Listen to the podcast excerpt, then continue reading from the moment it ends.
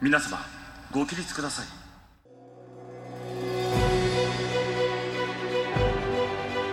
Konnichiwa, hello Olympics fans and lovers of Shuklistan, and welcome to Keep the Flame Alive, the podcast for fans of the Olympics and Paralympics. I'm your host, Jill Jarris, joined as always by my lovely co-host, Allison Brown. Allison, konnichiwa! Konnichiwa! I am very confused. How so? I've been watching some sports, and I am confused. How so? I've been watching skateboarding. I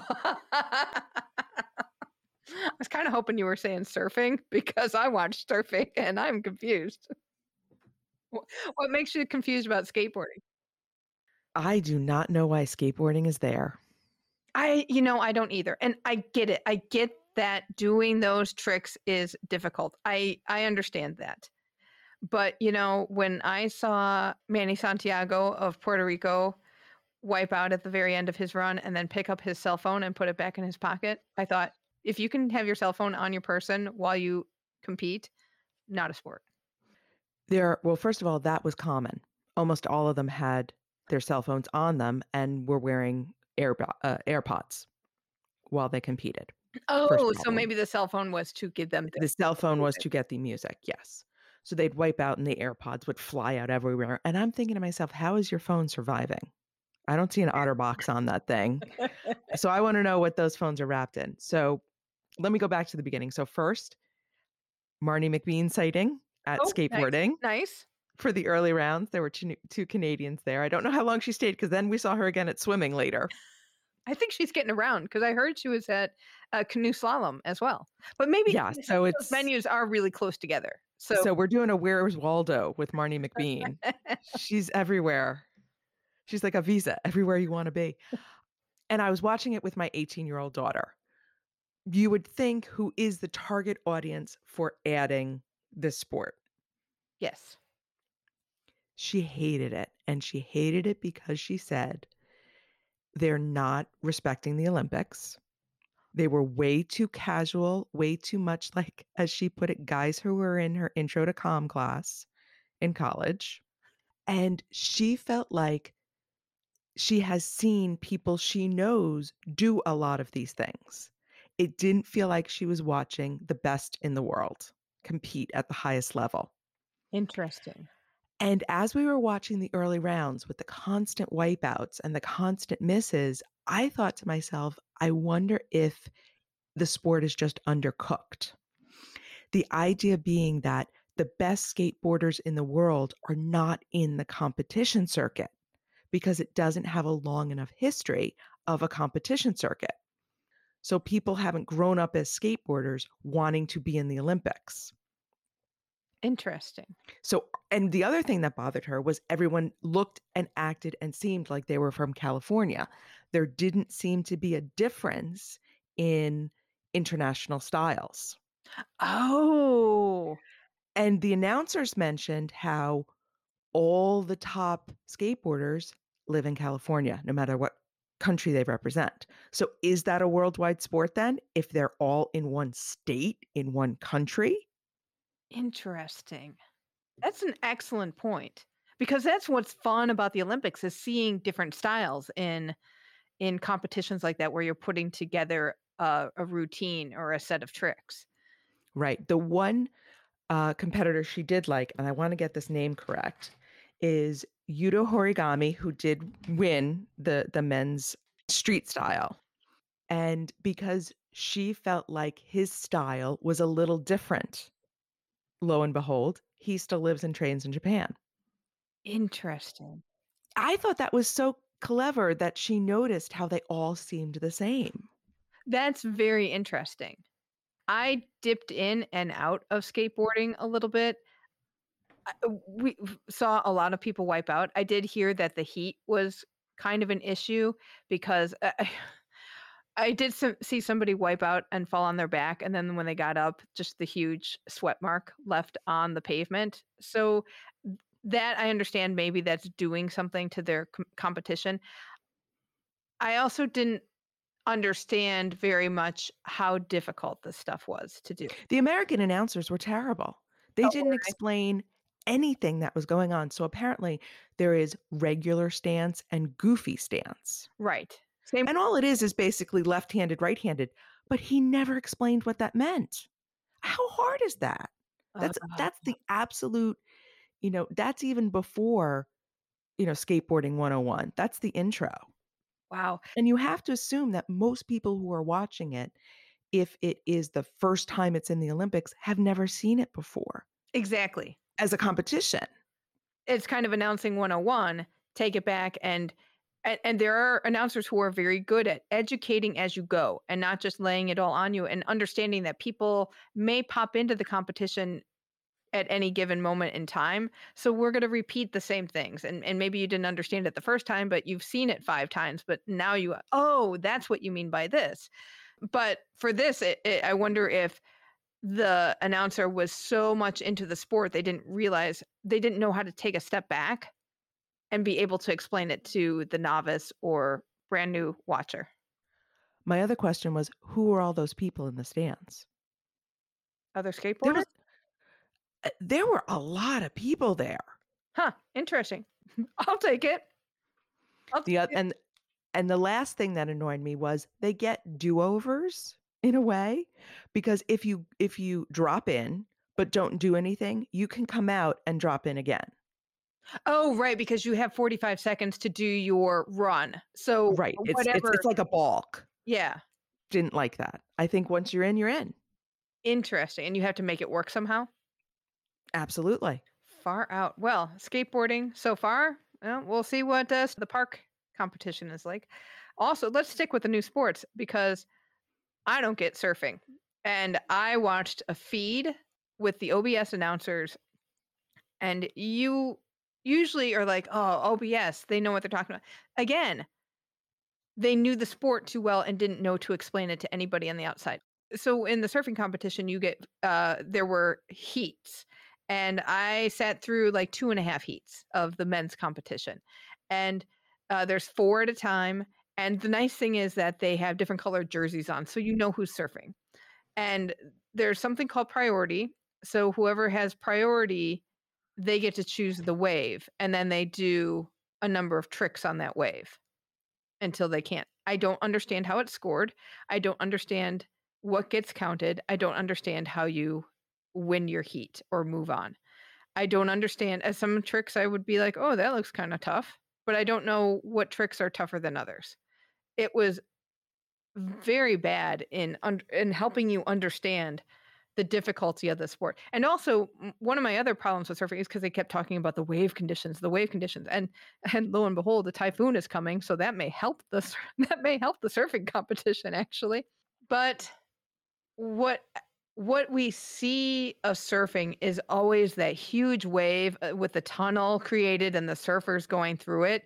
And then I look at these waves that look very small, and there's not that tunnel created. And I don't understand how the surfers can do tricks on that. I mean, they do.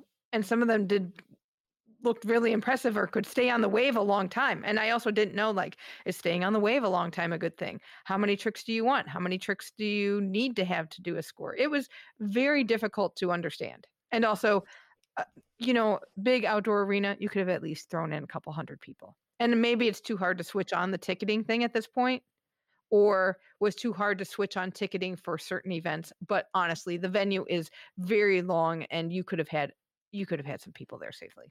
That's my beef. So I will watch surfing on the regular American TV, see if they do better. Because NBC has been carrying surfing competitions for years. So I would hope that they have kind of experience with it.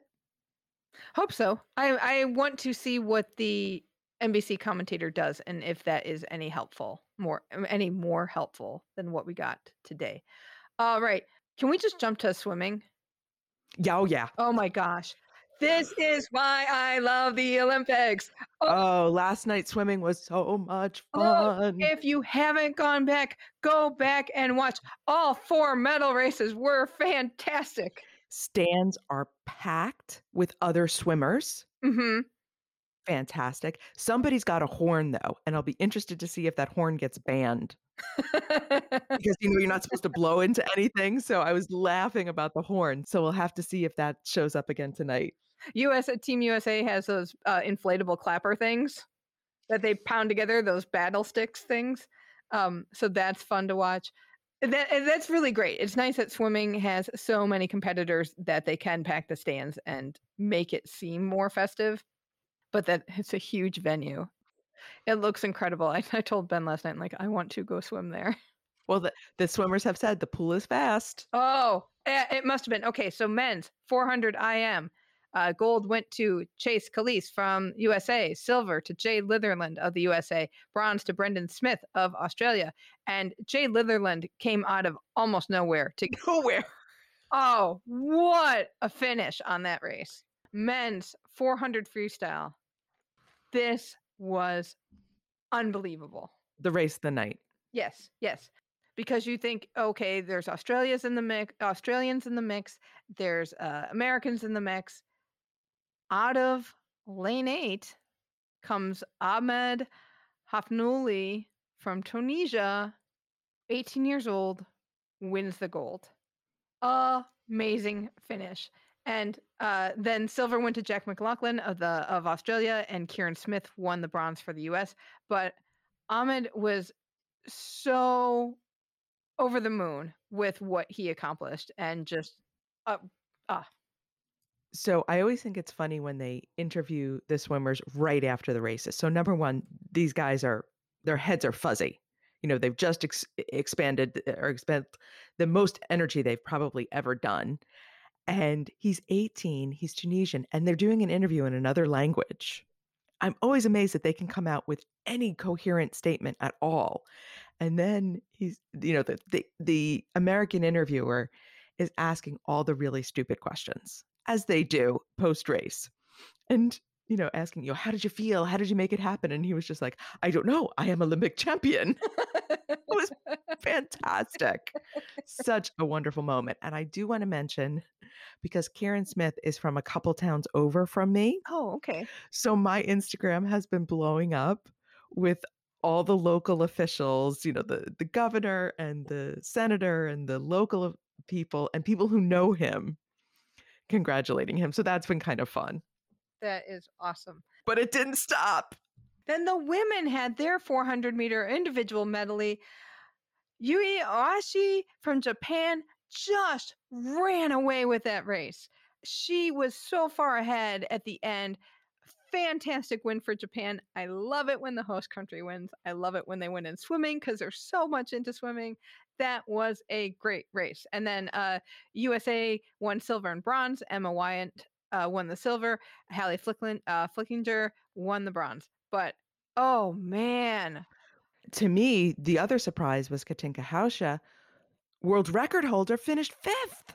I know. I was really surprised. I think I had her in my fantasy league. But that was just an amazing race. I was so happy that Japan got the gold in that one. She was she was so cute because she was just sort of the way she smiled. It was like, oh, 4-year-old got the win. She was so she didn't know how to react. Right. It was really sweet. And then we close it out with the women's 4x100 meter freestyle relay. Australia blew everybody away with a world record, a fantastic swim from Australia. Then Canada just edged out the USA for the silver. Penny Oleksiak anchored that one. Is just like, she is in good form. I'm looking forward to watching her individual races. For the US, Simone Manuel got put into the final for the U.S. and the U.S. team started out pretty slowly. So legs 3 and 4 really brought them back into the mix, and that helped them secure that medal. But Simone looked nice. It was an exciting race. And here to me is the best part about the Australian. There are sisters on the team. Oh, Kate and Bronte Campbell started and finished. They were 1 and 4 on the team. Imagine their mom right now. So happy. Shukvlastani watch, Felicity Passon competed in the heats of the 100-meter backstroke. She finished 7th in her heat with a time of 1:04.66, which sadly was lower than her entry time. So I'm curious to see how she felt about her race, but she's an Olympian. She competed. Congratulations to you. What else did you watch? So I am so glad I went on a tirade yesterday telling people to watch softball. Okay. Team USA Australia match was the match of the tournament. It was tied at 0 at the end of regulation. Wow. The pitcher's duel, like you would not believe. We get to the 8th, and Monica Abbott, the USA pitcher, has a little blip. She had pitched the whole match, mm-hmm. and she has a little blip, and Australia scores. Okay. So it's like, oh, you know, we have to score in the bottom of the 8th or the match is over. USA comes up. They get a runner on. They get another runner on. And then Amanda Chidester comes up, hits a single, 2-run scores. Walk-off single. It was beautiful. And what I love about this so much is that Monica Abbott is 35. She played in 2008. Amanda Chidester is like 20. Oh. So it's like the two heroes of the game are the two generations that are playing on this Team USA softball team. Oh, that is nice. It was just, if you love pitching, you have to go back and watch some of this. These two women were unreal. So unreal. And most important for us, Shukvlastani sighting, Laura Berg at first base coaching. Oh, yay! Yay! Also in the softball tournament, Japan beat Canada 1-0 and Mexico beat Italy 5-0. That means top of the leaderboard, Japan and the U.S. both have 4 wins and no losses, and they are up next to compete against each other, and that is a must-see match. Canada is 3rd in the standings at 2-2. Australia is 1-3. Mexico is 1-3, and Italy is 0-4. What else you got? So Luuka Jones did her heats and qualifying for canoe slalom. Mm-hmm. Looked really good. Ended up standing in 3rd. Nice. But she was tied with the 2nd place qualifier, but it goes by the first run if there's a tie. Oh, okay, that's how it goes. Because I saw the first heat where she had 4 touches during that heat and finished in 10th place. So that was a little tougher bit of a run, but I will go back and try to watch her. Well, yeah, that second run, she just came and it was like, okay, we have Luuka back in that second run. So that was really nice to see. Watched a little bit of men's water polo. So Tony Acevedo. Oh, how's he doing? Got to listen to him. Nice. He was very. You know what? He announces like the same way he interviewed with us. He was very low key and very calm. He's not Rowdy Gaines. Mm. He does not get overly excited, which is probably why he was so good at his sport, but he explains a lot. Oh, well, that's good. Okay. Of what's going on. Since, I mean, what do I know of water polo? What Tony told me. That's okay. Right. So what did you watch? Men USA versus Japan. Okay. And unfortunately, it was not over before we started taping. When I left, it was tied. No, the U.S. ended up winning 15-13. So that was a close game. Also, in the men's competition, Italy beat South Africa 21-2. Greece over Hungary 10-9. Montenegro beat Australia 15-10. Spain beat Serbia 13-12. And Croatia beat Kazakhstan 23-7. I did go back yesterday and watched the U.S. versus Japan's women's game. Watched a little bit of the second half of it, and it was interesting because the game had started out really close. They were tied about 3-3, and then the U.S. just came out and put the heat on, and that was it. Game over. What else do you have? And my little note to myself: our favorite old lady gymnast. Mm-hmm. Aksana Chusovitina did not have a good qualifying, so she has not made it to the finals in vault because she only competes as a vault specialist.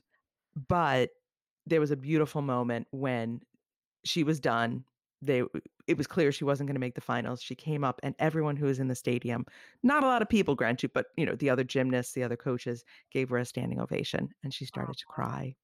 That's nice. And she blew a kiss to the camera and said goodbye. Aww. Artistic gymnastics, I had it on for a little while. It's another one where if you put the stream on, you get all four apparatuses at once with no commentary. So it's really nice if you know what's going on in the sport. The sessions I saw were not random teams, but there were like groups of random gymnasts would be in one rotation together because they didn't have a team to qualify for. And then a little bit of ROC, a little bit of China, a little bit of Japan, I think. I did not get to see the USA yet, and that is a must go back and find out what happened, because on the team qualifications, ROC is on the top of the leaderboard, followed by the USA, then China, France, Belgium, Great Britain, Italy, and Japan. They all go into the finals. Qualified to the all-around, the top names are Simone Biles, Rebecca Andrade from Brazil, Sunisa Lee from the U.S., and then two from ROC, Angelina Melnikova and Vladislava Yurizova. And many top gymnasts did not make. This is one of those where they have that two per country rule. And I get it because you want diversity, but in gymnastics, the women's competition especially, you definitely are not getting the best of the best in the finals, because so many top gymnasts did not make the all-around due to the two per country rule. And it's not just the U.S. ROC had that issue. I believe Japan, China had that. China. And it's really tough to see that you can do as good as you can and beat other people that are going to be in the final, and you don't get that same opportunity. So that's really rough. Don't know what happened to Jordan Childs from the U.S. She was so strong going into Tokyo, but she finished last of all the U.S. gymnasts in the all-around qualifiers, and she finished way low on the standings. Yeah, I didn't watch the qualifying. I generally don't watch qualifying because I like to be surprised in the finals with people's routines. But what I read was she fell off the beam. She had a major deduction on the bars. She dragged her feet. And she had a major deduction on floor for something technical. So either stepping out of bounds or something in that category, because her routine was clean. Interesting. Stepping out of bounds was a huge problem for Simone Biles. She did it twice on the floor, once on the vault. Wow. Because she's trying these amazing tricks that she doesn't have solid and she can't necessarily control. So you step out of bounds when that happens. Interesting. Well, I'm very curious. I would like to go back and watch that today and see how things stack up. Okay. So what have you been up to? Okay, so I spent a lot of time watching archery, which I could only stay up so long, and what I could not stay awake for was the medal matches. And I've seen highlights of them, but I need to go back and watch, because the quarterfinals and semifinals were so interesting. And Germany was cruising to get into the finals match. In the semifinals, they were up against ROC, and in set two, they needed, it's the last arrow of set two, and the announcer goes, she needs a 6 to win. And this is Lisa Unruh is shooting, and she is a silver medalist from Rio. And all she needs is a 6, and then Germany kind of ties up the whole match. She shot a 2. I know. Even it was just like, how did this happen? Just something was off on that arrow. And then ROC came back, and they won to go to the gold medal match. But there they had to face Korea, and Korea nicely did what they came there to do and beat them solidly. And Korea's won every women's team gold medal in archery since the introduction of the sport in 1988. So gold to Korea, silver to ROC, bronze to Germany. Archery's been a super interesting tournament to watch, so I would not miss that if I were you. Oh, we watched boxing this morning. Shukflastani Jenny Fuchs is competing. She was in the round of 32 in the flyweight category, and she beat Solianova from ROC on decision, 3-2. So it was a split decision, but she pulled it out. She looked pretty good. She was able to duck really well, and she would duck and kind of come in and punch, and the ROC athlete did not know what to do with that sometimes. So very happy. Boxing venue. We talk about how the Japanese think of all these tiny details. You know how in boxing, in between rounds, they bring out the stool and put it down in the corner for everyone to sit on? Yes. Okay. They don't have stools. They have a, it's not a chair. It's like the top of the stool is attached to a metal pole, and it swings in between the ropes, and then they swing it back out. It is so cool. How has nobody thought of that before? No. It's so obvious. Right? Oh, also, one of the other matches we saw was Mandy Bujold from Canada, who, if you know her story, she was trying to qualify and was planning on going to the last Olympic qualifier. And then that qualifier got canceled due to the pandemic. And then for the boxing tournament, they said, well, we'll take your top three decisions from 2018, 2019, and that will determine who goes. The problem was, at that time, Mandy Bujold was busy having and raising a baby, so she did not have enough decisions, and they said, well, sorry, Charlie. So she appealed. She won the appeal, and she competed today. She did not win. Oh, no. That's too bad. And I think that's it. That's all I got. I feel woefully behind. I feel like I've caught a little bit of weightlifting. Like, I'm catching up on weightlifting, and I really want to watch some weightlifting, but I'm catching up on that. I did catch up on men's 10-meter air pistol. Allison, I found our sport. Air pistol showed me that there are all body types in the event, and I think maybe we've got a chance. Softball will also show you that in the best way. It really does. I've noticed that. I'm like, wow, there's some really strong girls and sturdily built girls that just have, there's different muscle types. Right. And then there's Monica Abbott, who is 6'3".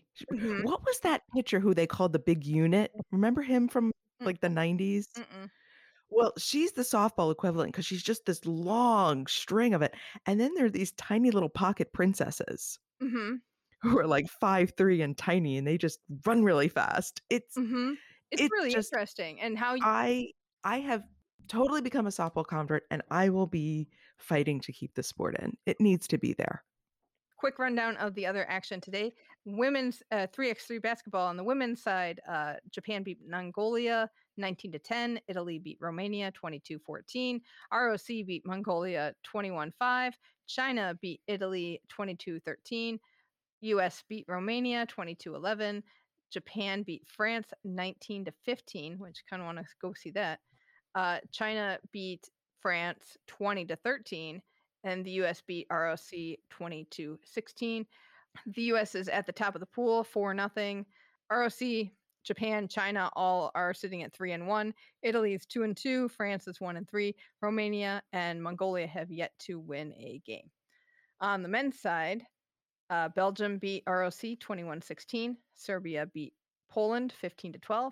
Latvia eked out a win over China 18-17. Want to go back and watch that. Poland beat ROC 21-16. Another game I want to go back and see. Netherlands beat Japan 21-20. That sounds like a good game. But when you fall behind, you're never going to catch up. No. Well, there's only so many hours in the day. No. Netherlands beats China 21-18 and Latvia over Japan 21-18. Men's pool, Serbia is at the top, 4 wins, 0 losses. Sitting at 3-1 are Latvia and Netherlands. Belgium and Poland are 2-2. Japan and ROC are 1-3, and China is 0-4.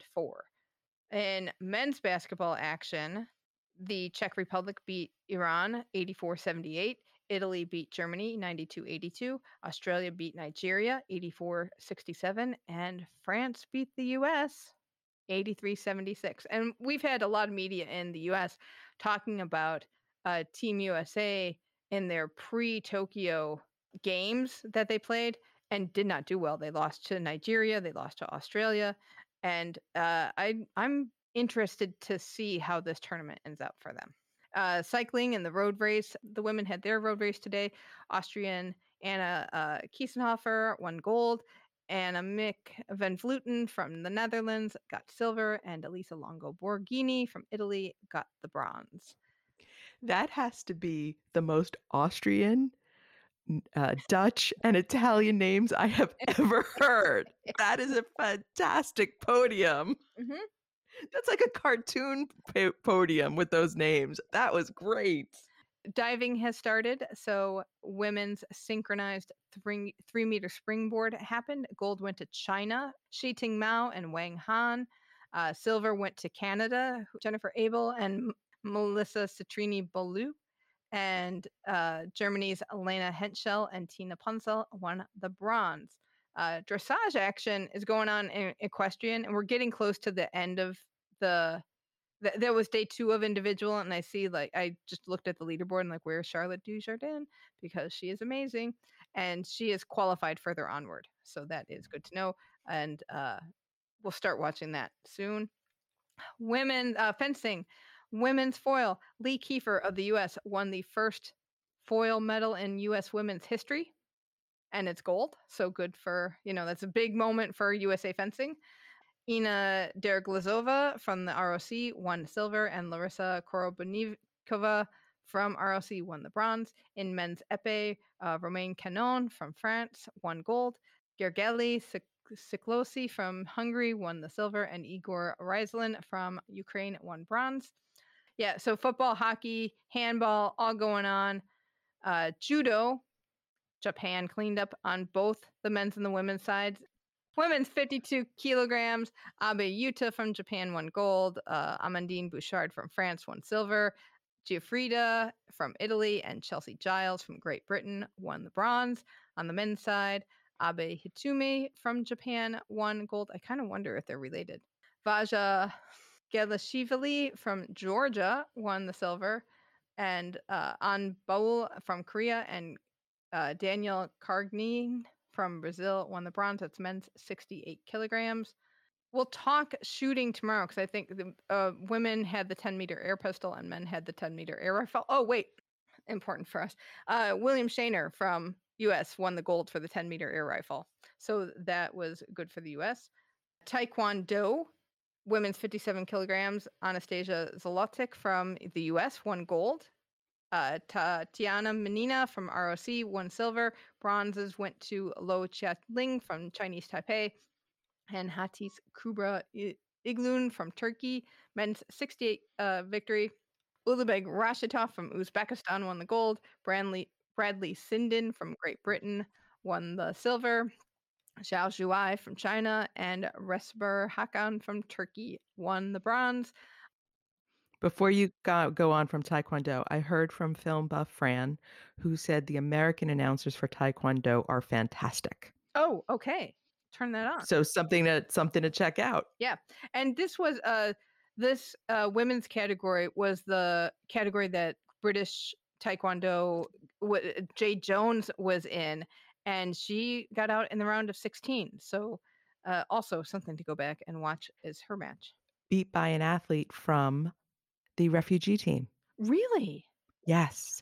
But the athlete, and now I got to get her name, Kimia Alzadeh Zanouzi from the refugee team beat her. And she formerly competed for Iran. Okay.